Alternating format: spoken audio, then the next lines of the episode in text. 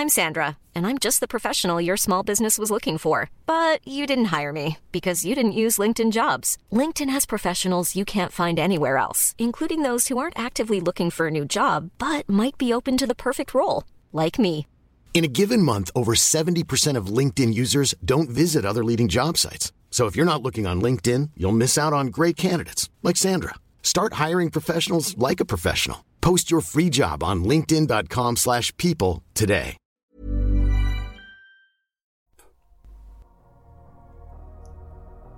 Salut à tous, bienvenue dans l'épisode 206 du podcast Dunk Hebdo. Très heureux de vous retrouver pour un nouvel épisode. Pour m'accompagner cette semaine, alors l'équipe est élargie, mais là on enregistre un peu en confidentiel puisqu'on est que deux et j'ai Tom pour m'accompagner. Ça va Tom? Ouais, ça va et toi? Très très bien Tom, et surtout ça faisait longtemps. Et ça ouais. faisait longtemps qu'on n'avait pas enregistré tous les deux. Ouais, retour de la West Indies Connection, écoutez. Ouais, ça faisait, mais enfin, on, on en a parlé avant de, de commencer. Ça faisait peut-être quelque chose comme six mois minimum. C'est une Ouais. éternité. Ouais. Alors, euh, et tu auras remarqué que les, les- l'introduction n'est pas aussi euh, incroyable que, que celle que peut faire euh, Adrien. Tu vois, j'essaye d'apprendre du maître. Je vais de m'améliorer. Cette semaine au programme, alors bien sûr, hein, on continue d'essayer de trouver des sujets malgré la morne pleine qu'est l'actualité NBA en ce moment. Le DH20, on vous en avait parlé il y a de cela quelques semaines, notre classement des 20 joueurs NBA cette année pour la deuxième édition, donc réactualisé. Dans cet épisode, on va pas revenir sur les 20 premiers, mais on va faire la première moitié, bien sûr dans l'ordre inverse, on va pas tout de suite révéler qui finit premier. On va aller de 20 à 10 en parlant aussi des joueurs qui n'ont pas intégré ce top 20 et aussi des joueurs voilà qui y étaient en 2019 et qui n'y sont plus maintenant en 2020. On va faire ça juste après la pause. Avant ça, le rappel, comme d'habitude, n'hésitez pas à nous suivre sur les réseaux sociaux, Facebook, Twitter, principalement Twitter. Voilà, on a assez discret sur Facebook pour être honnête. Et aussi à nous noter sur les plateformes de streaming parce que Tom, ça fait un paquet de semaines que je vois ce compteur iTunes bloqué à 148 ou 149. Je t'avoue que mon côté un peu monk aimerait bien que ça Ouais, dépasse ton 150. côté monk, ouais, j'avais oublié ton côté monk. Mon côté monk fait que, ah, 150, Ça, c'est voire quoi 200. hein. Si j'étais vraiment monk, je, je voudrais 200. Mais allez, 150, ça serait parfait. Mhm. Puis nous, on se retrouve juste après la petite pause pour discuter du DH20. Le DH20, notre classement des 20 meilleurs joueurs NBA sur la forme actuelle et c'est à peu près la seule règle Tom ce qui fait qu'on verra parfois que selon je pense les goûts des des votants bah, certains joueurs peuvent se retrouver très haut et on, peut comprendre les dynamiques derrière et d'autres plutôt bas et on peut aussi comprendre les dynamiques derrière. Avant de parler de ce top 20 on va peut-être parler Tom des joueurs qui ont pas fait euh, qui ont pas fait le, le cut comme on dit qui ont pas réussi à rentrer dans le top 20 il y en a beaucoup mais on va peut-être se concentrer sur les 5 6 voilà marquants qui ne l'ont pas fait mais avant ça, on va peut-être commencer sur même des joueurs encore plus surprenants, c'est ceux qui n'ont pas reçu de vote, alors que ça reste quand même des figures NBA. Draymond Green et Bam Adebayo, par, par exemple, n'ont pas reçu de vote. Tom, allez, je vais te lancer sur une question euh, à la first take. C'est quoi qui te surprend le plus, Bam Adebayo ou Draymond Green? Moi, ce Sans qui vote. Moi, ce qui me surprend le plus, c'est vraiment Bam Adebayo par rapport à la saison qu'il a faite cette saison. Enfin, tu peux, tu peux clairement dire que, enfin, cette saison, il a été dans, enfin, c'est un top 5 pivot euh, NBA, quoi. Ah, Il est juste derrière, euh, entre guillemets, les quatre monstres que sont euh, Woody Gobert, Nikola Jokic, euh, Joel Embiid et Carl Anthony Towns. Donc, euh, je pense que c'est assez surprenant, en fait, de le pas, de, de pas le voir même mentionné une fois, alors que tu as, par exemple, des, des fois, tu des votes pour des morts des Rosanne de, ou ce genre de joueurs qui ont un, un impact moins grand. Draymond, je suis pas surpris vraiment qu'il ait pas de vote, puisque voilà, la saison des Warriors, enfin, je pense qu'on on l'a un petit peu oublié dans, dans le contexte de Golden State, et je pense que vu que c'est un joueur qui, qui performe plus, et du moins qui a des capacités, enfin, ses, skills euh, correspondent plus à ce que tu vas retrouver en playoff, le fait que voilà, Golden State ça a été très calme cette saison, il n'y avait pas de Stephen Curry, il y avait pas de Stephen Curry pendant longtemps, il n'y avait pas de Clay Thompson pendant longtemps, mais du coup on a un peu oublié euh, Draymond Green. Et les gens ont moins regardé les Warriors tout simplement. Hum, Ensuite, pour euh, continuer sur Draymond Green, je pense aussi que de base, c'est quand même un joueur qui, à qui divise. Ouais. Qui divise. Ouais. Le nombre de débats qu'on a eu, même à l'intérieur de la rédac, sur le vrai niveau d'un Draymond Green, c'est pas surprenant que dans une année, comme tu l'as dit, un peu difficile pour les Warriors, alors qu'il était 17ème du classement l'année dernière, bah il trinque. Mm, Alors de là à pas le voir cité, Peut-être que oui, tu l'as dit, la saison des Warriors, le contexte fait que parce que euh, on n'est pas des machines, hein, ça peut nous, ça peut arriver que voilà quelqu'un remplisse le classement et l'oublie, euh, l'oublie, oublie un joueur, ça peut arriver, hein, ça peut arriver. Mais c'est sûr que sur un, tel volume, c'est peut-être aussi voilà que le joueur est de un pas apprécié, de deux il y a toujours eu un débat autour de son niveau. Et puis de trois bah l'équipe est pas au, comment au même niveau, l'équipe n'est pas au même niveau, ouais, ouais pas médiatisé aussi. Pour Bama Demayo, je pense déjà que peut-être il est pas même idée, il est peut-être pas encore dans la. Quand tu dis 20 meilleurs joueurs NBA, c'est peut-être pas le joueur auquel tu penses le premier. Et puis surtout, clairement, et c'est un débat qu'on aura un peu plus tard, son poste. Ouais, il est pas, il est pas flashy. Bah, c'est pas un joueur. Enfin, il fait, il fait quelques, trucs, mais tu vois, c'est pas quelqu'un qui va dominer par des, des, des, des, ralentis phénoménaux. ou, euh, il va pas dominer par. Euh, voilà, il va pas. C'est pas le mec qui va te sortir du pull-up à 3 points. Il va être très intéressant dans, dans tout ce qui est défensif. Il a flashé euh, un, bon jeu de passe aussi cette saison. Il s'est vraiment développé comme un, comme un créateur secondaire, même pour, pour cette équipe de Miami, avec un jeu autour de Jimmy Butler et plein de, de, joueurs qui sont capables de shooter. Donc euh, voilà, et surtout c'est quelque chose qu'on n'avait pas prévu en fait, c'est pas une évolution euh, qui était prévue pour Bama Dabeu, ce qui fait que même lui, euh, il était dans nos, dans nos mentions pour le trophée de MIP, je me, si je me souviens bien. Totalement, totalement. Tom, on a parlé de Baba Debayo et de, et de Draymond Green. Un autre joueur, je pense, qui rentre dans cette veine, c'est John Wall. Ouais. John Wall qui n'a pas reçu un seul vote et qui est quand même, et là c'est, c'est incroyable, même s'il faut se rappeler que le, précédent classement date de 2019, mais la plupart des votes avaient été récoltés à la fin de l'année 2018. Ouais. Donc on est sur quelque chose qui a 18 mois en gros. Hein. Mm. John Wall était neuvième du précédent classement. Mm-hmm. Il n'a pas reçu un vote. Alors moi perso, je pense que c'est juste euh, alors c'est difficile parce que c'est un joueur voilà qui a connu qui a connu euh, des gros problèmes de blessures récemment, mais je pense qu'en fait c'est tout simplement en, rapport avec son vrai niveau dernièrement il avait rien à faire dans le top 10 euh, l'année dernière. Ouais, c'est vrai. Bon, après, c'est vrai que le, le, moment où on avait fait le vote, c'est le, bah, le moment où justement il signe son, le contrat pour son extension et où il. Euh, comment dire on a, Il y a le match qui est passé du coup, qui était disponible sur YouTube euh, hier soir, du coup. bah, son match où il force le, le Game 7 contre Boston pour essayer d'aller en finale de conférence. Donc, enfin voilà, c'était à ce moment-là. Et puis John Wall, voilà, c'est, je pense que c'est dommage. Je pense que c'est un joueur qui est oublié, tout simplement parce qu'il était déjà moins bon euh, au moment de se blesser, parce qu'il est blessé et parce qu'il a un gros contrat. Et euh, je pense que c'est un joueur qui est oublié, mais euh, c'est vrai que ne pas le retrouver dans le classement, pour moi, c'est pas surprenant. Et le fait qu'il n'ait pas de vote, c'est pas surprenant non plus. Mmh. Puis pour finir peut-être cette case des absents de, de l'année dernière, euh, un Isaiah Thomas, là, c'est pas non plus, on, va, être honnête. Hein, là, c'est pas, enfin, quand même, pour être top 20 NBA, il faut quand même être, ne, être ne serait-ce que titulaire. C'est quand même Ou être un premier. Être NBA aussi, c'est quand même, c'est quand même un des, une des premières cases du, du cahier des charges.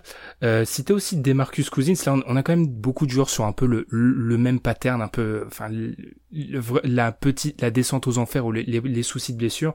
Demarcus Cousins qui a obtenu qu'une, dans tous nos votes, une pauvre 18e place dans un classement, autrement totalement absent. Il était 15e l'année dernière. Et puis enfin, là c'est peut-être plus discutable parmi les cinq joueurs qui ont été euh, qui étaient présents l'année dernière et absents cette année, Blake Griffin qui a reçu des votes et qui même s'il est pas dans le mien, c'est un joueur qui, enfin voilà, aux alentours de la 30e, pour moi, est tout à fait, euh, voire plus haut. C'est pas, c'est pas, c'est pas fou de le voir là. Enfin, c'est, c'est justifiable. Ouais. Bah après, le truc, c'est que tu vois, c'est là que tu vois que la, la saison a clairement joué, hein, parce que à la fin de la saison dernière, les Griffin, je pense qu'il est dans le top 20 tous les jours, je pense, vu la, la, la le calibre en fait de, du, de, la, de la saison qu'il a réalisé à Détroit la, la saison dernière. Quoi. Enfin, il était, il était, tout simplement exceptionnel. Et là, le fait qu'il ait été blessé tôt, que Détroit ça aille pas bien, qu'il euh, voilà, qu'il restructure, qu'il n'y ait plus de Drummond et tout ça, ben, je pense que c'est voilà, les blessures aussi ont fait que c'est un joueur qui a été oublié. Du coup, il n'a pas, il a pas reçu beaucoup de points puisque c'est un système à... Après, on expliquera après pour, euh, pour ceux qui sont dans, dans le classement comment ça, ça s'est déroulé. Et euh, ben, je pense que ça, ça, joue beaucoup, en fait. Le fait que tu joues pas, ben, on t'oublie. Totalement, totalement. On remonte un peu le classement. Euh, je vais les appeler les, les meneurs ou les... Enfin, c'est très, très dur de dire ça, mais peut-être les seconds couteaux de l'Est. On a un trio Middleton, Kemba, Laurie clairement des, des, gros, des bons joueurs, hein, mais là encore, moi je suis pas vraiment surpris. On va peut-être revenir sur un autre joueur qui les a supplantés, c'est peut-être là la surprise, mais c'est des joueurs que je suis pas encore surpris de voir, euh, de pas voir dans le top 20. C'est encore une fois pour moi, on est sur le, calibre de joueurs très grosse seconde option ou première option d'une équipe sans trop d'ambition. Donc quand tu es un, ce type de joueur-là, tu te situes entre quoi? Tu te situes entre 25 et 35 Ouais, 25, 30, ouais, top 30. Hmm. C'est c'est plutôt logique.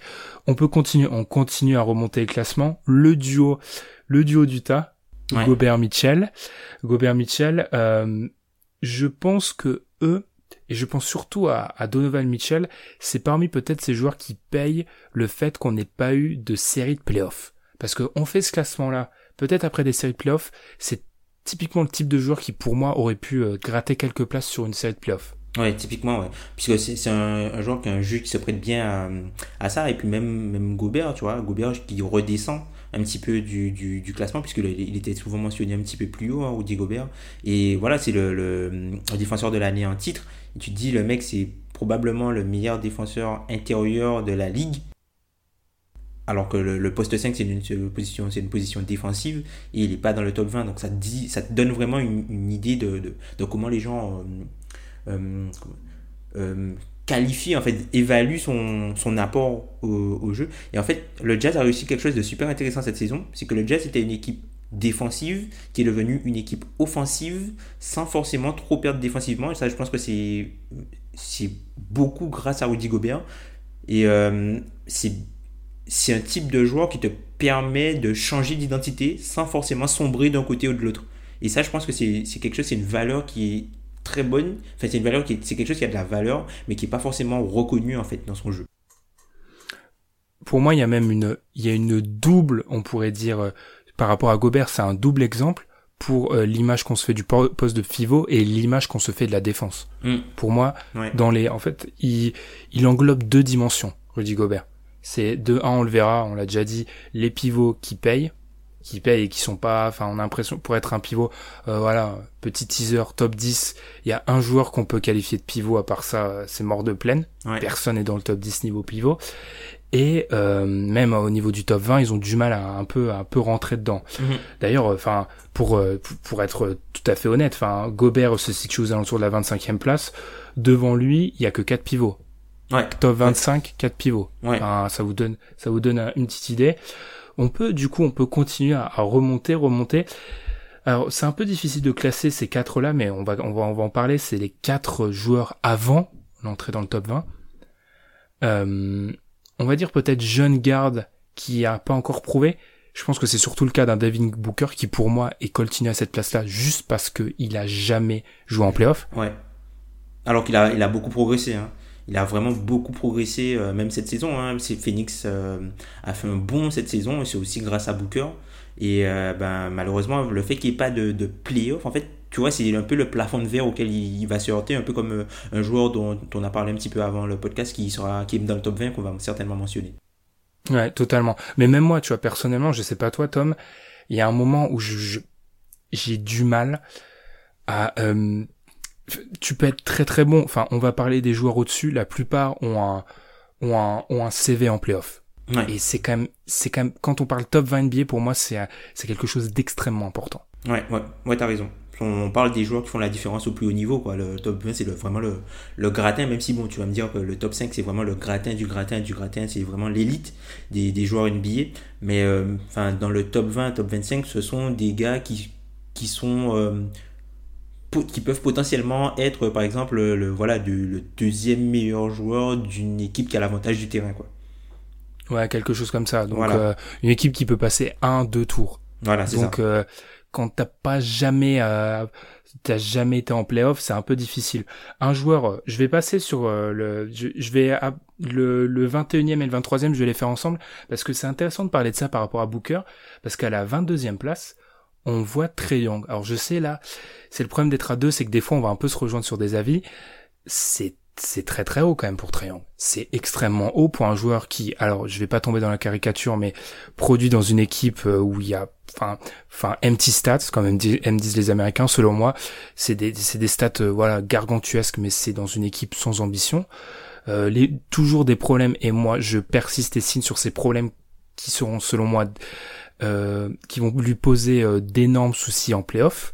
Il a jamais joué les playoffs, euh, il a jamais, ne serait-ce que même, été dans le top 10 de sa conférence. Ni un bilan positif non plus. ni un bilan positif. Alors bien sûr, les, résultats collectifs, les résultats collectifs, c'est une stat euh, collective, mais c'est pour juger pour juger de ce gratin des joueurs, il faut de l'opposition. Enfin, il a jamais joué un match important dans sa vie pour l'instant en NBA, Trayon. Pour moi, c'est beaucoup trop tôt. On peut dire limite le match le plus important qu'il ait joué, c'est euh, le l'All-Star Game. Non, mais c'est vrai, c'est le match le plus important qu'il ait joué, alors que c'est un match qui a, qui a pas vraiment, euh, de valeur entre guillemets terrain même si bon tu te confrontes à, à, l'élite de la, NBA mais c'est pas je trouve que c'est pas c'est pas là en fait où, où les joueurs euh, se donnent à 100% c'est et c'est pas là où tu tu vois qui est vraiment le, le boss qui est vraiment qui sont vraiment les patrons. Et euh, tu vois par exemple moi ça me ça me choque vraiment de voir par, exemple quelqu'un comme Young devant Kemba Walker devant Kyle Lowry même devant Jrue Holiday tu vois Trey Young enfin pour moi ces gars-là ont, ont accompli tellement de choses. Ils sont, enfin voilà, ils ont déjà prouvé des, ils ont déjà prouvé des choses en playoff. Ils ont, ils ont déjà les, comment dire. Tu vois, c'est pas, c'est pas parce qu'ils font pas plus de stats qu'ils sont pas meilleurs que lui en fait. Et pour moi, ce sont des joueurs qui sont bien meilleurs. C'est-à-dire que peut-être qu'ils vont, ils vont produire moins statistiquement, mais ils vont coûter beaucoup moins à l'équipe et ils seront dans de meilleures équipes tout simplement parce que ce sont de meilleurs joueurs. Je pense sur Triangle, on va en parler. Il y a un peu la, voilà la c'est c'est comme euh, tu vois la, la pâte pour faire enfler le gâteau euh, la levure, la Voilà, la levure la levure des jeunes années c'est que t'as quand t'es un des jeunes joueurs je trouve euh, et c'est le cas c'est le cas d'autres joueurs dont on va parler plus haut. Quand t'es un jeune joueur que tu produis beaucoup peut-être dans une équipe qui a pas de résultats on te le pardonne plus facilement que quand t'es un vétéran. Parce qu'on se dit ah ce joueur là dans un autre contexte il serait incroyable. Et c'est quelque chose qui se diminue d'année en année. Et dans un dans un euh, tu vois pour moi dans un une trajectoire similaire à un Devin Booker et un et un autre joueur dont on va parler vous, vous, pouvez comprendre qu'on va se on se dirige du côté des Timberwolves c'est c'est une, c'est une trajectoire tu vois et c'est peut-être on vraiment son son classement est influé par ça mais dans quelques années, Trey Young joue pas les playoffs euh, pendant 4-5 ans, Trey Young est pas sera jamais mis top 20 parce que je pense sûr que dans la même dans l'imaginaire des gens, les playoffs ça compte. Ah oui, mais totalement. Puisque les, les, les playoffs, c'est ce qui te valide, hein, vraiment. Enfin, mm, on, va en parler même en, montant un petit peu plus haut euh, dans le, dans, dans le classement. Enfin, le, le numéro 1, c'est par rapport à son CV en playoff, hein. Quand tu regardes bien. Ouais. De toute façon, moi, alors, je sais pas si je serai là pour le numéro 1, mais moi, je maintiens toujours la théorie qu'il y a un espèce de statu quo sur le statut de meilleur joueur NBA depuis quelques années parce que les cadors s'affrontent pas. Donc en fait, ça pose un problème euh, insoluble que tu peux pas aller. Si les playoffs sont juges de paix que les cadors s'affrontent pas en playoffs, il y a, c'est insoluble, il y a un problème. Mm. Bref, enfin, ça affronte pas sur un sur le même terrain, sur un, sur un, terrain égal, tu, vas me dire, sur un terrain égal. exactement. Ouais, il n'y a pas, il y a pas d'équité, quoi. L'équité n'est pas respectée. Totalement, totalement. Deux derniers joueurs avant de, avant de, de débuter Stop 20, parce qu'il faut quand même, faut, faut quand même débuter à un moment. euh, ben Simmons, Ben Simmons qui se classe 23e et celui qui donc manque malheureusement, manque malheureusement pour lui, le cut, Pascal Siakam. Euh, ben Simon, je pense que lui aussi paye un peu euh, la fin de la lune de miel, ce que je t'ai expliqué. En gros, c'était bien beau au début, mais maintenant qu'il a signé son contrat, etc., on attend plus. Pascal Siakam, déception parce que pour moi, et SO, euh, shout out, et on, on fait un, un Le gang. au gang, au Pascal ou gang. Pascal Siakam est un top 20 joueur NBA en 2020. Pour moi, c'est... Mm c'est assez de par son poste, de par son côté polyvalent, de ce qu'il a fait, alors que moi, même moi, je doutais après le titre. Mm. C'est un top 20 NBA. Ouais, bah c'est c'est le mec qui est euh, première option d'une de la deuxième équipe de l'est hein, cette saison, carrément. Hein. Même si je pense que Kyle Lowry est aujourd'hui un meilleur joueur que Pascal Siakam, je trouve que euh, globalement euh, dans la construction de l'équipe, euh, Siakam, c'est l'équipe de Pascal Siakam plus que c'est l'équipe de Kyle Lowry, quoi. En gros, c'est plus lui la tête d'affiche que Kyle Lowry qui est, euh, entre guillemets, le, le, le enfin, role player, c'est trop péjoratif pour Kyle Lowry, mais tu vois, le, le qui, qui, la, la, la, la, la en fait, la, costard qui, euh, qui a des forces qui permettent de, de, niveler, en fait, la faiblesse de ton équipe. Et euh, je pense que, ben, tu vois, trouver, ne pas retrouver Pascal Siakam dans le classement, je trouve que c'est un petit peu dur. C'est un petit peu dur. C'est vraiment, c'est, vraiment dur par rapport au calibre de la saison qu'il a fait. Et ça prouve aussi que c'est aussi un classement à réaction, puisque je pense qu'en playoff, si jamais il y a eu, on avait eu la chance d'avoir des playoffs et le fait que tu vois Pascal Siakam il s'est blessé aussi au cours de la saison donc on l'a pas vu un peu comme Ben Simmons hein. ils étaient très très très forts et puis se sont blessés donc il y a, y a peut-être aussi la, notion d'oubli sachant que tu as des joueurs qui leur sont passés devant qui pendant que eux étaient blessés ont flambé on peut parler notamment de Jason Tatum mm. et puis le côté t'en as parlé avec Bama Debayo le côté highlight le côté le côté flashy ça compte aussi. Enfin je veux dire même nous enfin quand on fait ce classement il y a des joueurs qui sont qui ont peut-être leur valeur un peu gonflée grâce à ça. Grâce à ça. Donc c'est quelque chose qu'il faut pas oublier. Tom je te prends un peu au dépourvu. Question avant d'entamer le top 20 parmi tous les joueurs qu'on a cités ceux dont on n'a pas cité qui sont hors du top 20 lesquels le sont chez toi?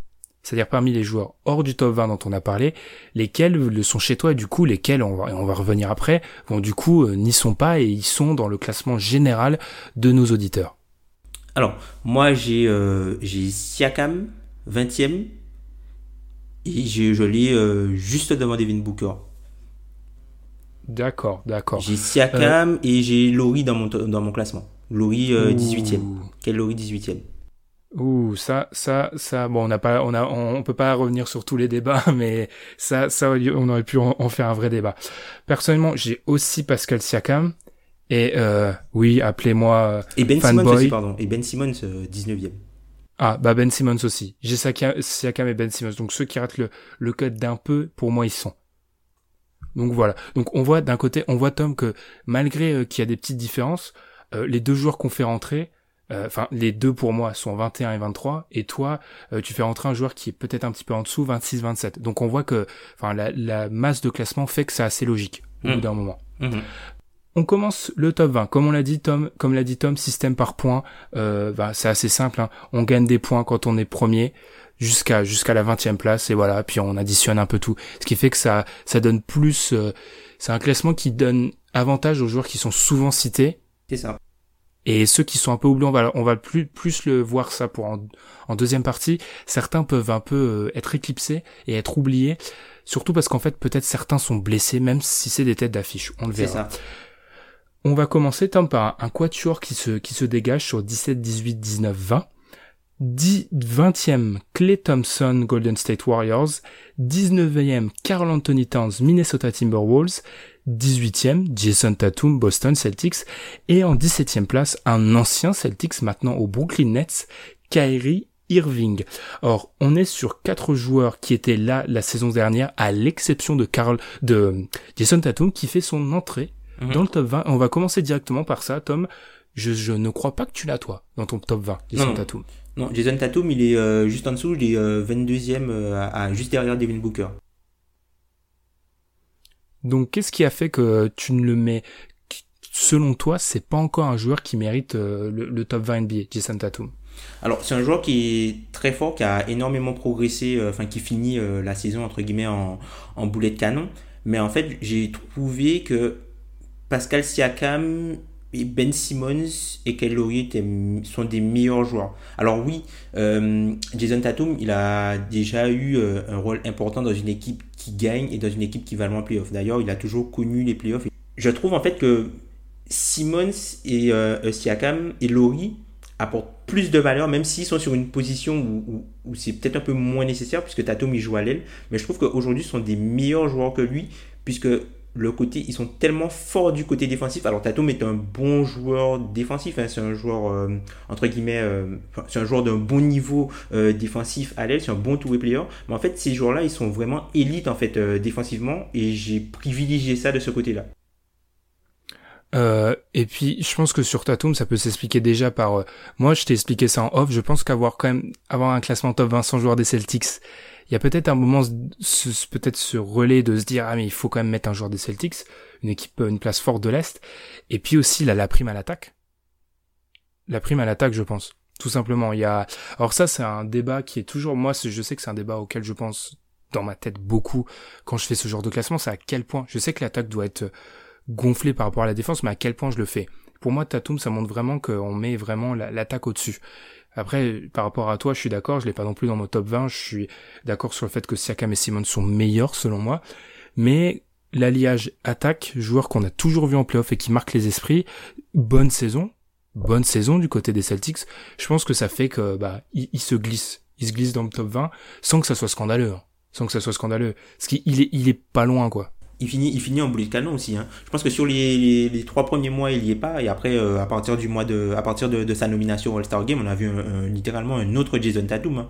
Si par exemple la saison commençait euh, aujourd'hui, je pense qu'il y serait euh, peut-être dans, dans, le top 20, dans, dans, dans l'inconscient collectif, dans la mémoire collective, par rapport au fait que voilà, il, il il, il, a eu pas mal de grosses grosses sorties offensives sans que l'impact défensif soit perdu quoi.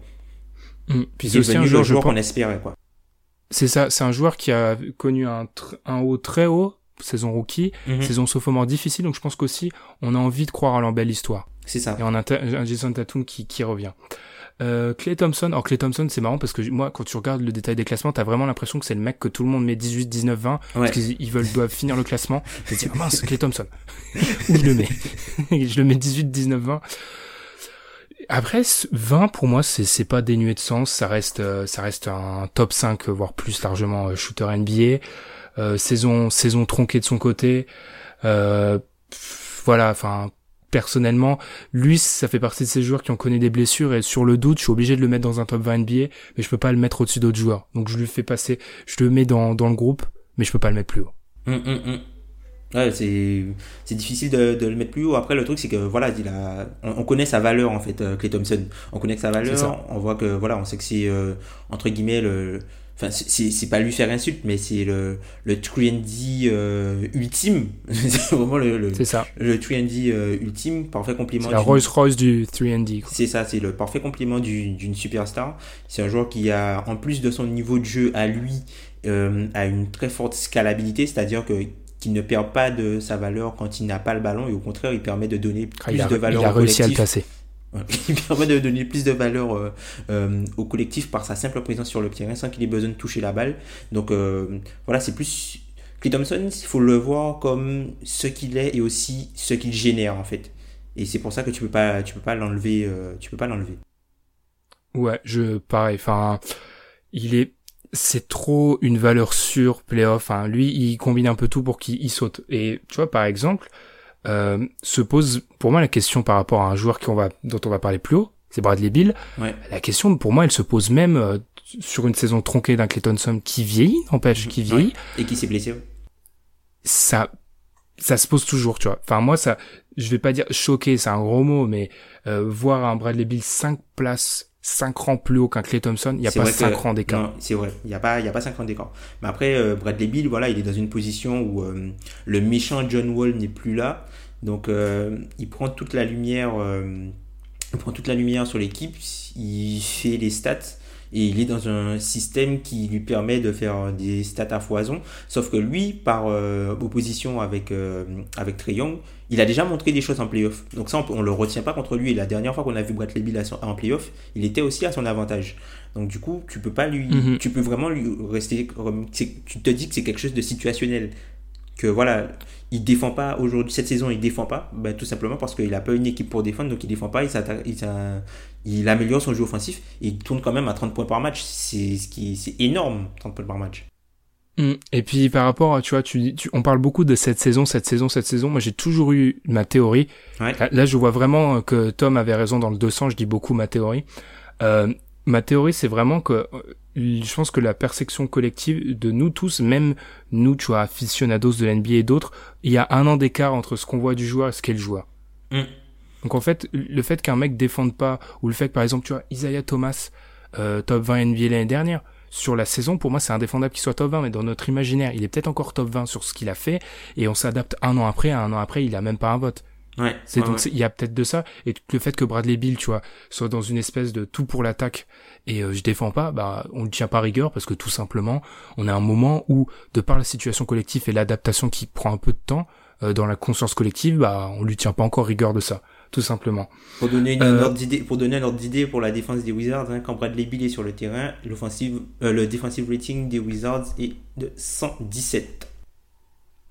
Pour prendre une euh, une une expression à la Alan, c'est la ligne Maginot quoi. Alan aime bien dire ça. C'est c'est la ligne Maginot, ouais, tout simplement. Euh, on remonte, on remonte. Euh, le numéro 19, on en a un peu parlé, voilà, sans parfois sans citer son nom, Carl Anthony Towns.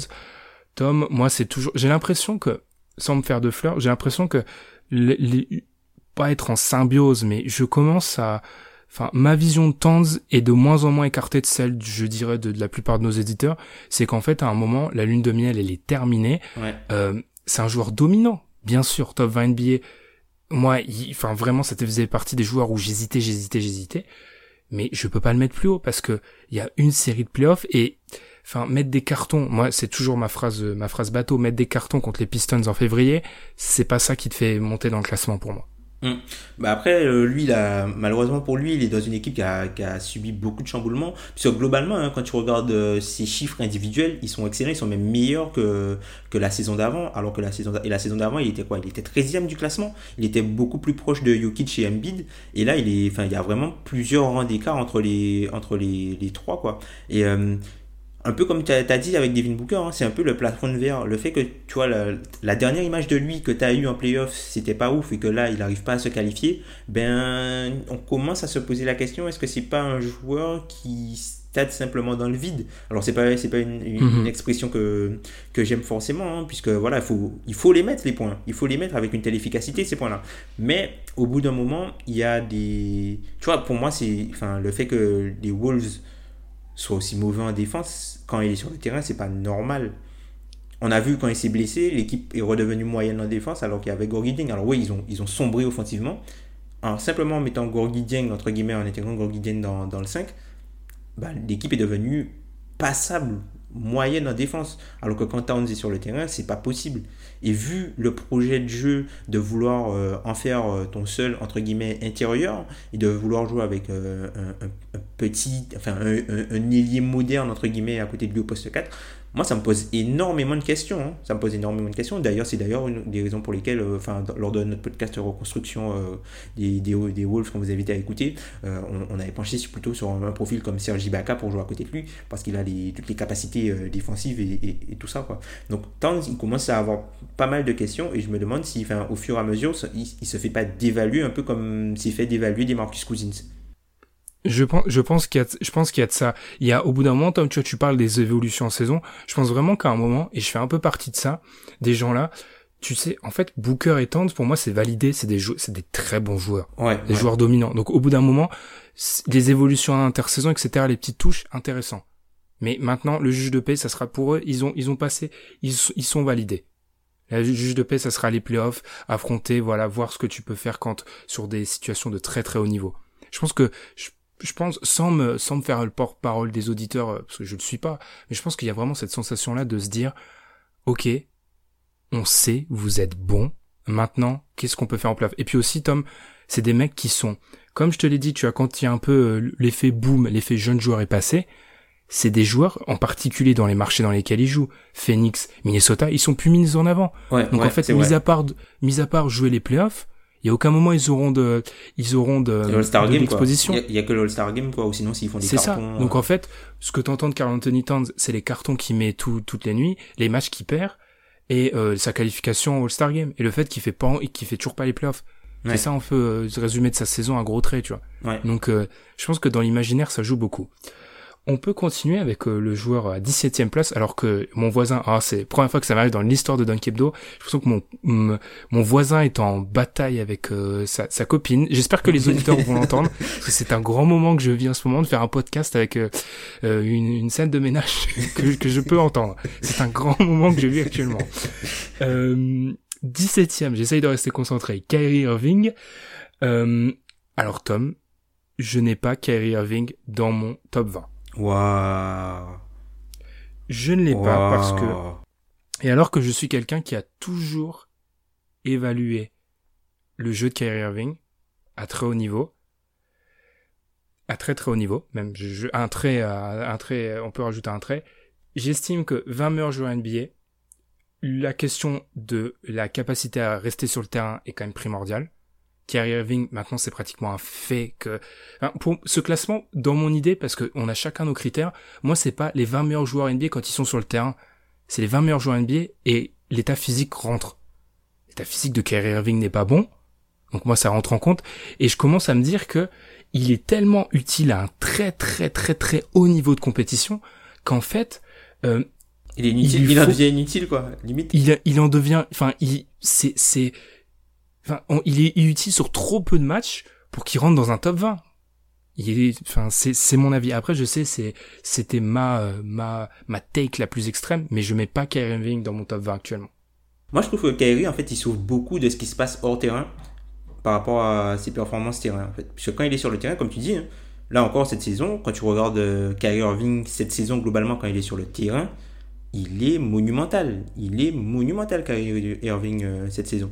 Mais le fait que, voilà, les, les Nets, ça fonctionne pas très bien, que voilà qui euh, tout ce qui s'est passé hors terrain le, le, le limogeage d'Atkinson euh, voilà euh, le voilà nouveau nouveau coach tout ça enfin tout ça en fait t'as l'impression que enfin voilà Kyrie c'est un mec à t'as l'impression que Kyrie Irving en fait c'est un mec à problème et qu'en fait ce qu'il rapporte sur le terrain même si c'est ça a de la valeur au plus haut niveau ben ça vaut pas tout le drama qu'il y a autour et euh, j'ai l'impression que ça, ça, atténue en fait la valeur qu'on a du joueur et sa valeur terrain, un peu comme c'est arrivé à Jimmy Butler l'an dernier.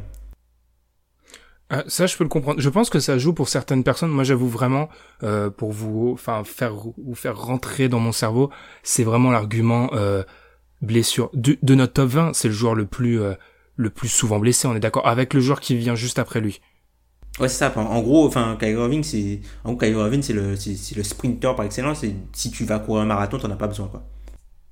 C'est ça. Et, et j'estime qu'on est peut-être à un, tournant où euh, on verra. De toute façon, la saison prochaine, enfin, si elle se joue dans un monde qu'on espérera, qui restera quand même un peu, à peu près euh, Normal. sans, sans, sans, dessus dessous, euh, Kyrie Irving fera partie des joueurs sur lesquels je mets une croix et je me dis, ok, c'est un juge de paix.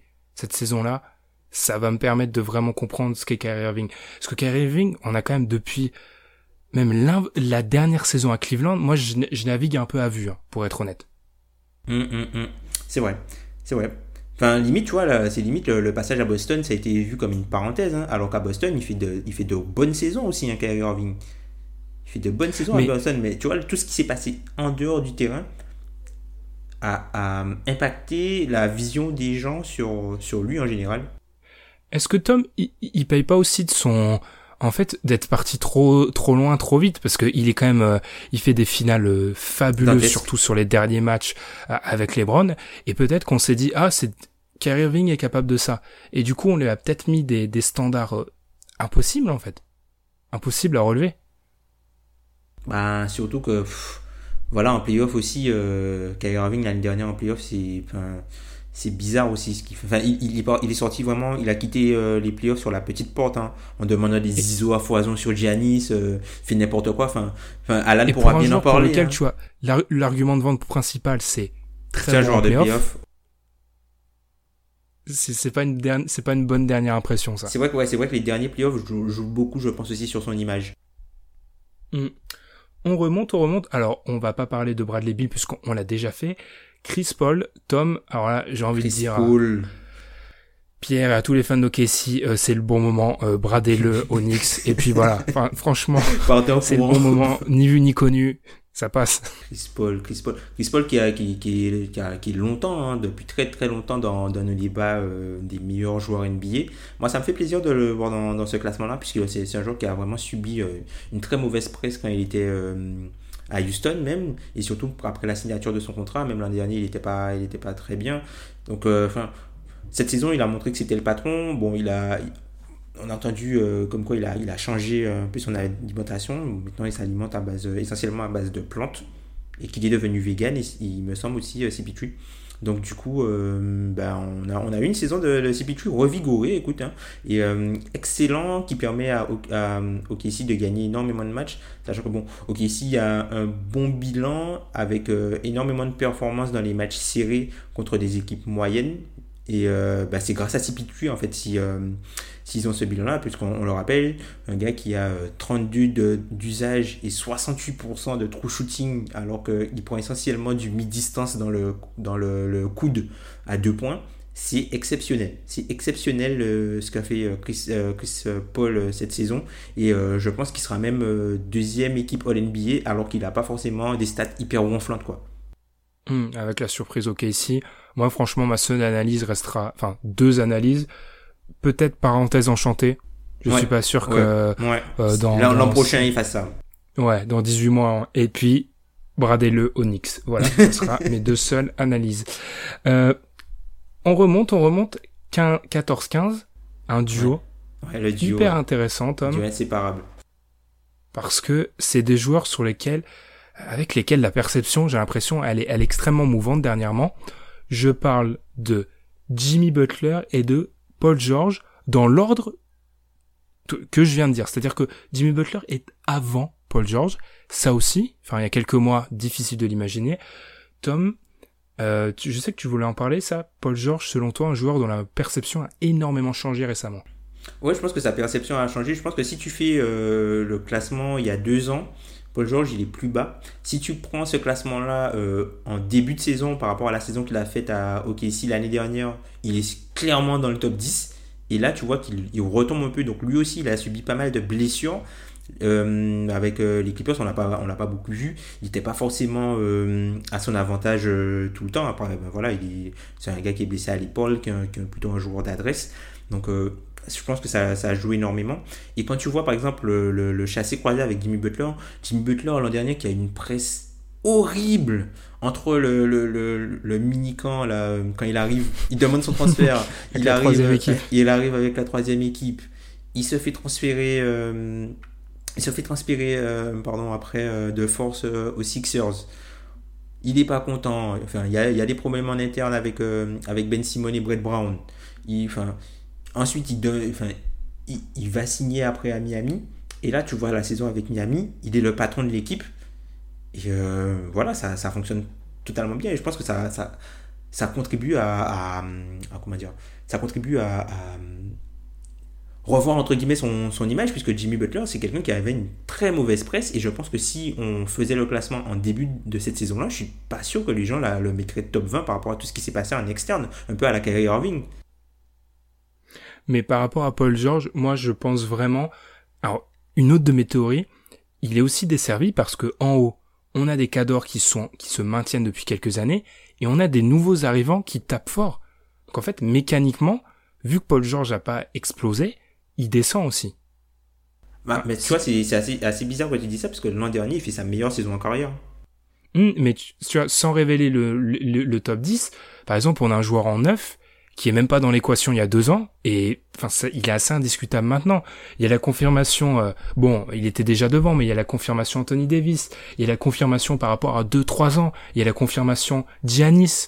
Enfin, tu vois, ça avait tous des joueurs qui pouvaient peut-être être mis parfois un peu dans le même lot, qui ont explosé. Et sachant qu'en haut ça bouge pas, parce que les têtes d'affiche, les LeBron, les Kawhi, les Harden, les Durant, les Curry, ils sont toujours là.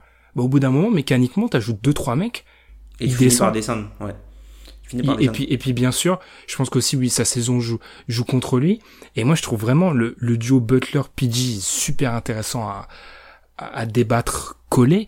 Parce que j'ai l'impression que tu peux difficilement prendre deux joueurs plus opposés quand même. Hein. Ouais, ouais. style de jeu, caractère, euh, vision dans les médias, c'est deux pôles opposés. Hein. Mm. c'est fascinant. Totalement, surtout que voilà, Jimmy Butler, lui, il a choisi d'être la première option et d'avoir son équipe alors que Paul George a fait le pari totalement inverse, où il, a voulu euh, se muer en lieutenant, quoi. Deux fois de suite.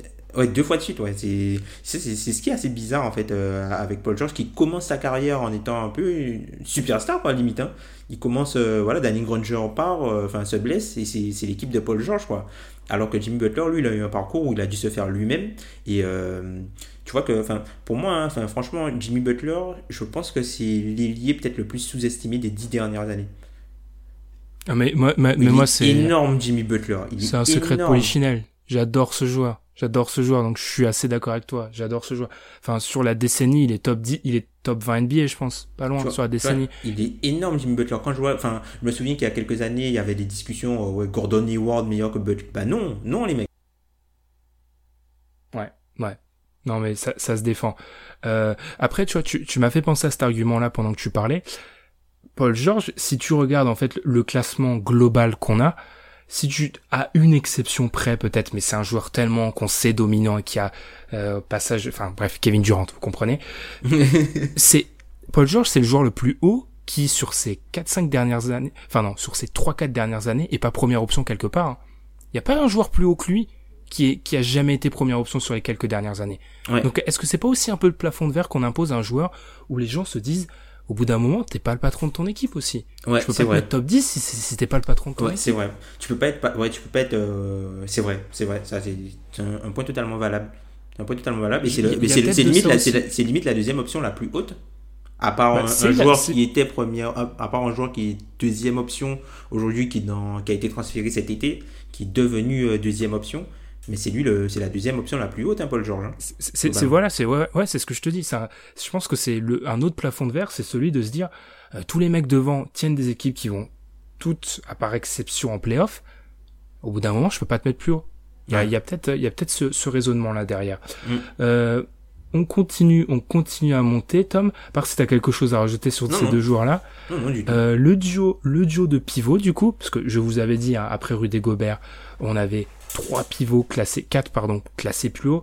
Bon, vous devinez que celui qui est top 10, c'est Anthony Davis, si on le classe comme pivot. Euh, le duo Jokic Embiid. Jokic devant Embiid.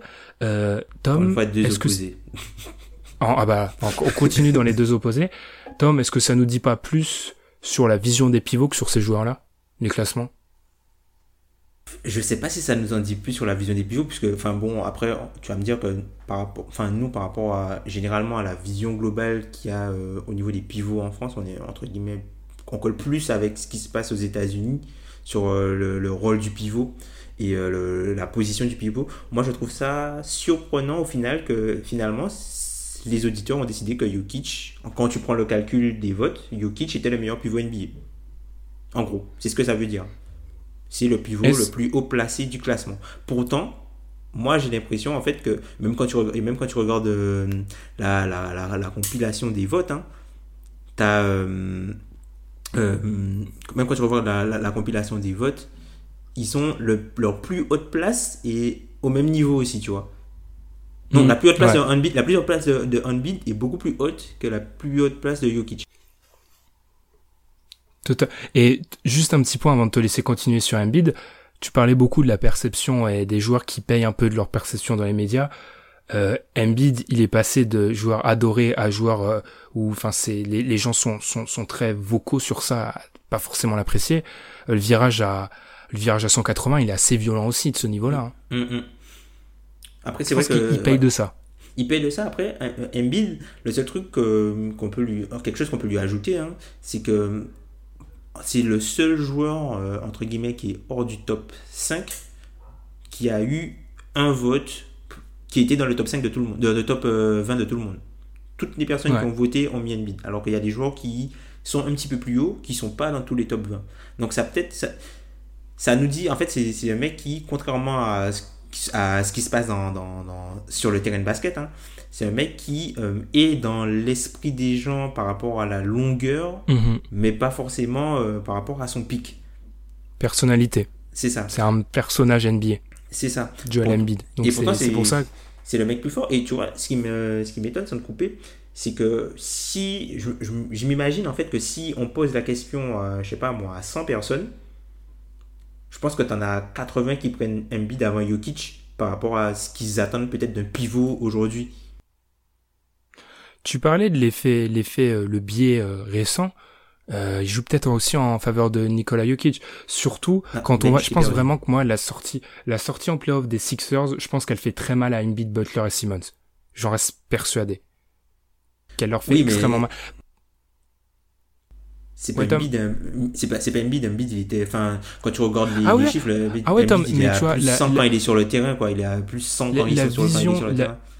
Tu vois, moi je pense qu'aussi il y a une dimension, et même moi, tu vois, quand tu fais ce classement-là, parce que t'arrives à un moment où c'est tellement sur du subjectif, tellement sur du détail, qu'il y a peut-être des images qui marquent, et l'image d'un, d'un Kawhi, même si l'histoire, tu vois, elle est pas comme ça, mais l'image qui a été euh, racontée d'un Kawhi qui terrasse euh, Embiid, Simmons et les autres sur la fameuse photo que tout le monde a vue, ça joue peut-être un peu dans l'inconscient aussi. Parce que moi, tu vois, clairement, dans mon classement, Embiid est devant Jokic. Enfin, moi, Jokic fait partie des joueurs que je trouve que je trouve intrinsèquement pose des problèmes tels en playoff que euh, il est rétrogradé de quelques places.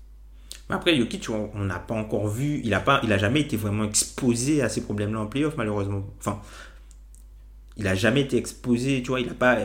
Jokic, il n'y a, a, pas une série où il a été mis en difficulté pour l'instant en playoff. Hein. Parce que je pense qu'il a pas. Enfin bref, là c'est. Il a pas affronté. C'est qu'il a pas affronté euh, les équipes élite élite, tu me diras. Tu vois, il a affronté les Spurs et Portland. Après, on va me dire, Benjamin, il est jamais satisfait. Il veut alors déjà que les mecs aillent en playoff. Ensuite, ils veulent qu'ils jouent des équipes très fortes en playoff. Oui, je suis insatisfait. Je suis français. Euh, du coup, ouais, ouais, vas-y, Tom. Mais en fait, c'est du jour-là, c'est assez marrant parce que ce sont des gens vraiment qui sont à l'opposé dans la valeur qu'ils apportent à leur équipe. Là où tu as Joel Embiid qui euh, t'assure, entre guillemets, euh, d'avoir une défense dans le top 10, tu as Nikola Jokic qui est censé t'assurer d'avoir une, une, attaque dans, dans le top 10. Et en fait, alors qu'on se dit que le poste de pivot aujourd'hui c'est un poste vraiment plus défensif, Jokic il est tellement singulier par sa façon de jouer et par tout ce qui permet, enfin tout, toute la, la, la, comment dire, tout ce qui permet à tes jeunes joueurs de ne pas avoir, mais de quand même avoir une équipe fonctionnelle. C'est-à-dire que tu vois, si tu as Joel Embiid, tu peux pas avoir Jamal Murray à la main, par exemple. Tu vois mm. Parce que l'équipe ne va pas fonctionner correctement. Sauf qu'avec Jokic, c'est quelque chose qui peut passer parce qu'il il, a tout le playmaking. Parce Jokic, il est pivot, mais globalement, c'est le meneur de jeu de Denver. Hein. C'est lui qui touche tous les ballons, le jeu passe par lui essentiellement. Donc, au final, il joue. C'est plus un. C'est le mec offensif, c'est un peu le. C'est le mec qui est vraiment. Euh, hors catégorie. Et, et je pense que ce que les gens ont, plus valorisé euh, de ce côté-là, c'est vraiment le côté diffusion. Pas, euh, j'aime pas encore une fois cette expression, pas euh, rendre les autres meilleurs, mais faciliter, faciliter le travail de, tous les autres pour permettre à l'équipe de fonctionner mieux. Là où Joel Embiid va se suffire à lui-même, entre guillemets. Le simple fait d'être là va mettre un niveau plancher très haut qui va faire que ton équipe est bonne. Mais c'est pas, c'est pas Joel Embiid, c'est pas lui qui va permettre à d'autres joueurs de fonctionner. Alors là où Tom est dans les explications basket, je continue à faire de la psychologie de comptoir. Je pense qu'aussi Jokic a un côté d'abord esthète qui doit plaire. C'est vrai, c'est vrai, c'est Qui doit plaire.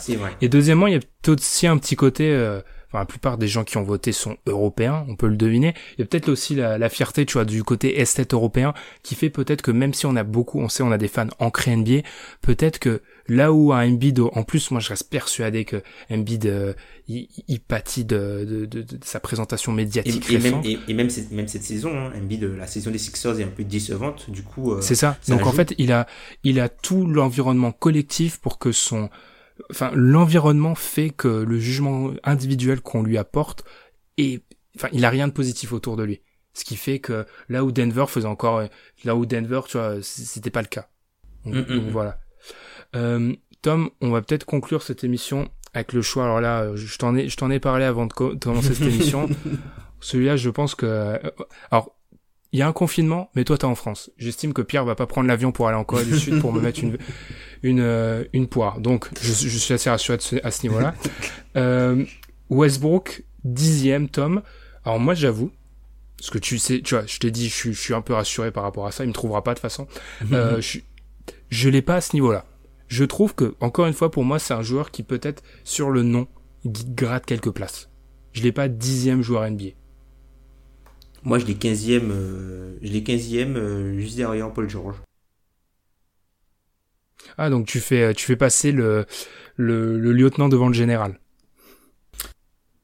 Euh, oui, oui, oui, je dirais, je dirais, je dirais. Par rapport à, mais le truc c'est, enfin, Westbrook, il a quelque chose. Encore une fois, tu vas dire que je vais le placer, mais la, la, scalabilité, de Westbrook, elle est pas oh, bonne. Deux fois. Oh, qu'est-ce que c'est beau.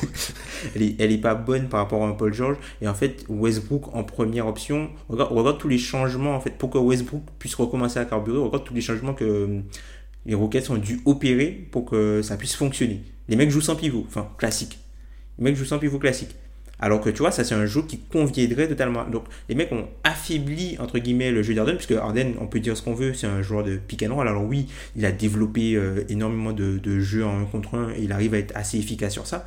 Mais si tu demandes à, je suis sûr que si tu demandes à James Harden, on te met un game runner et tu joues du pick and roll ou sinon tu fais que de l'ISO, je pense qu'il préfère euh, vachement et je pense qu'il sera beaucoup plus efficace à faire que du pick and roll hein. puisque quand on l'a on l'a vu hein, la première saison sous, euh, sous, sous Mike D'Antoni il est énorme James Harden même la saison avec Chris Paul ils sont enfin ils sont énormes ces Rockets cette équipe des Rockets là on parle souvent des OKC 2016 et des Cavs de 2017 mais euh, les, les, Rockets de 2018 ils étaient très très forts hmm. Alors bon, je vais continuer à me mettre dans le risque. Pierre, on en a eu déjà eu ce débat-là. Pierre a dit oui, c'est vrai que sur la, les, les, quelques matchs avant le confinement, tu vois, enfin Westbrook fait une, une, enfin quelques semaines, quelques mois très très bons. C'est vraiment en fait pour moi, c'est un exercice dans lequel les 20 meilleurs joueurs NBA, c'est extrêmement abstrait, mais il faut un peu sortir le joueur de son contexte. Ouais. Et tu vois, si tu sors le joueur de son contexte, je suis pas persuadé que Westbrook est devant certains des joueurs qu'on a précédemment cités. Mm, mm. Enfin, personnellement. Après, c'est un avis très personnel, mais je trouve qu'il est un cran en dessous, tu vois. Parce que même quand on voit le, le détail des votes, si on regarde plutôt sur euh, le, le, le, classement général et la note générale, enfin, Westbrook est en plus dans un, espèce de no man's land entre Ouais, les joueurs qu'on a cités Ouais. avant et le groupe d'après. Ouais, c'est ça. C'est ça. Il y a peut-être aussi, je pense qu'aussi il y a peut-être, et on, on le voit dans le détail des votes, il y a peut-être un truc où on se dit, on est un petit peu à la, à la croisée des chemins avec Westbrook, et du coup, enfin, on est sur une latitude qui va de, qui va de quoi, qui va de 5 à, 5 à 10 à 18. Enfin, on, on sait pas trop le placer. Je pense que Ouais. ça Ouais. répond un peu aussi dans le contexte dans lequel il joue. C'est assez compliqué, c'est une évaluation difficile, Russell Westbrook, cette année. Ouais, bah, même plus que cette année. Après, tu vois, Russell Westbrook, ça a toujours été un joueur clivant, entre guillemets. Ça a toujours été un joueur clivant. T'as des gens qui, qui aiment beaucoup Russell Westbrook et t'as des joueurs qui, euh, t'as des gens qui n'aiment pas forcément ou qui, qui euh, entre guillemets, pa- Tu vois, le, le débat qu'on a sur Russell Westbrook, ça ressemble vachement au débat qu'il y avait sur, sur, euh, sur John Wall il y a quelques années, en fait. Hum, je demande plus d'explications. C'est-à-dire qu'en fait, tu sais que, tu sais que le joueur est bon, mais que tu as un plancher. Enfin, il est très bon dans ce qu'il fait, mais que tu peux pas, euh, tu peux pas rajouter un mec aussi fort que lui dans l'équipe pour qu'il garde toute sa valeur. Parce que lui, il lui Ouais. faut la balle en main. Et je pense que c'est vraiment là où tous les joueurs qui sont en eux, tu peux leur ajouter un mec à côté très fort, ils vont quand même fonctionner. Et Westbrook, je pense que c'est le seul de- des joueurs qui sont. Enfin, quand tu compares les joueurs qui sont plus hauts, certes, ils ont tous la balle en main, mais si tu leur ajoutes un joueur aussi fort et qui a besoin de la balle, ça va pas être du moins-moins. Je, je vois, je vois, ouais, ouais, je comprends ce que tu veux dire. Et juste pour, euh, on va conclure là-dessus, le côté clivant. Alors, Pierre sera pas d'accord avec moi parce que Westbrook reste un joueur euh, qui a euh, des, des comment, des, des très détracteurs acharnés, acharnés. Mais j'estime qu'on est moins sur, euh, euh, euh, enfin, l'acharnement est, est moins présent qu'il y a quelques années. Parce que, enfin, c'est c'est c'est c'est stratégique. Hein. Un des cœurs de l'acharnement venait des fans de Houston qui sont contractuellement un- qui, qui peuvent plus le critiquer en fait. En fait, il y a une espèce de espèce de de cessez le feu qui a été qui a été voilà engagé et du coup ils peuvent plus le critiquer. Mais j'ai enfin tu vois euh, on a parlé d'un d'un mec alors les niveaux sont différents hein, mais on a parlé d'un joueur comme comme Draymond Green en termes de joueur clivant, Draymond Green, c'était c'est quand même pas mal. Euh, tout le monde s'accorde sur, enfin, la détestation de Draymond Green, on a, on a passé le cap maintenant. Ouais. Pour moi, on n'est pas encore arrivé au moment où Westbrook est pas assez bon pour que ses détracteurs, euh, voilà, euh, ouvrent le champagne. Enfin, il est toujours, il a toujours, euh, il a toujours les gens qu'il aime. Et d'ailleurs, Westbrook, enfin, moi, ça me fait un petit peu toujours marrer avec ces joueurs clivants. On met toujours en avant les, les, les, personnes qui ne l'aiment pas. Westbrook, il a aussi des joueurs qui, des gens qui l'adorent, comme Ouais. très peu de joueurs NBA. Par exemple, euh, Westbrook a plus d'adorateurs qu'un Kawhi, qu'un Anthony Davis, euh, qu'un Kevin Durant. Je pense que ça peut se défendre. Mm. Et enfin, je, je- enfin, tu vois, je cite les joueurs du top 10. Bien sûr, on les devine, sans parler de ceux qui sont peut-être un petit peu plus surprenants. Euh, il, ça reste un joueur que, tu vois, majeur. On parlait des personnalités, c'en est une de la NBA Westbrook. Ouais. Après, je pense que Westbrook, c'est aussi beaucoup un joueur de joueur, entre guillemets. C'est un joueur de joueur Mm. par rapport à. Mm. Voilà, tu c'est un gars, tous les soirs, tu sais que il va se donner. Tu vois, c'est un gars qui est très respecté par rapport à son éthique de travail, par rapport à, à, la volonté et la hargne en fait qu'il a sur le terrain. Et euh, là où, euh, si tu veux, le, c'est pas un joueur aussi très analytique friendly entre guillemets. Donc je pense que ça, ça joue aussi dans le, le rôle des, enfin ça joue aussi dans, dans, dans l'opinion des observateurs. Et c'est pas quelqu'un aussi qui est très gentil avec les journalistes entre guillemets. Tu vois, c'est pas voilà. Donc je pense que ça, tout ça, Ah ouais, ça il a- joue autour de l'image en fait qui, qui est autour de lui. Et euh, je pense que ça, ça influence pas, je, je dirais pas que ça, ça influence, mais ça joue aussi euh, un peu sur le- la façon dont, dont on l'évalue, tu vois. Les journalistes vont moins laisser passer ces déficiences, entre guillemets, parce que c'est pas quelqu'un qui est sympa avec eux. Ouais. Totalement. Il a, il a, il a raté les cours de, de com, hein, les, les cours de com du, du rookie training camp. Il les, il les a pas fait. Clairement, il, il, il préférait euh, regarder les Tortues Ninja peut-être. Alors, euh, on en a fini, Tom? Première partie. Euh, on est donc allé de, de 11 à, à 20. On récapitulera tout ça, bien sûr, sur les réseaux sociaux. N'hésitez pas à réagir, notamment sur Twitter. D'accord, mm. pas d'accord. N'hésitez pas à nous laisser des messages. Nous suivre sur les réseaux sociaux, bien sûr nous noter sur iTunes, je vous l'ai dit, mon côté monk ne peut plus supporter 148, 149. S'il vous plaît, faites-moi passer ça à 150 dans le contexte actuel bien sûr. On vous souhaite de prendre soin de vous et de vos proches et on se retrouve très vite Tom pour la seconde partie c'est là que les vrais débats vont commencer. Aïe aïe aïe.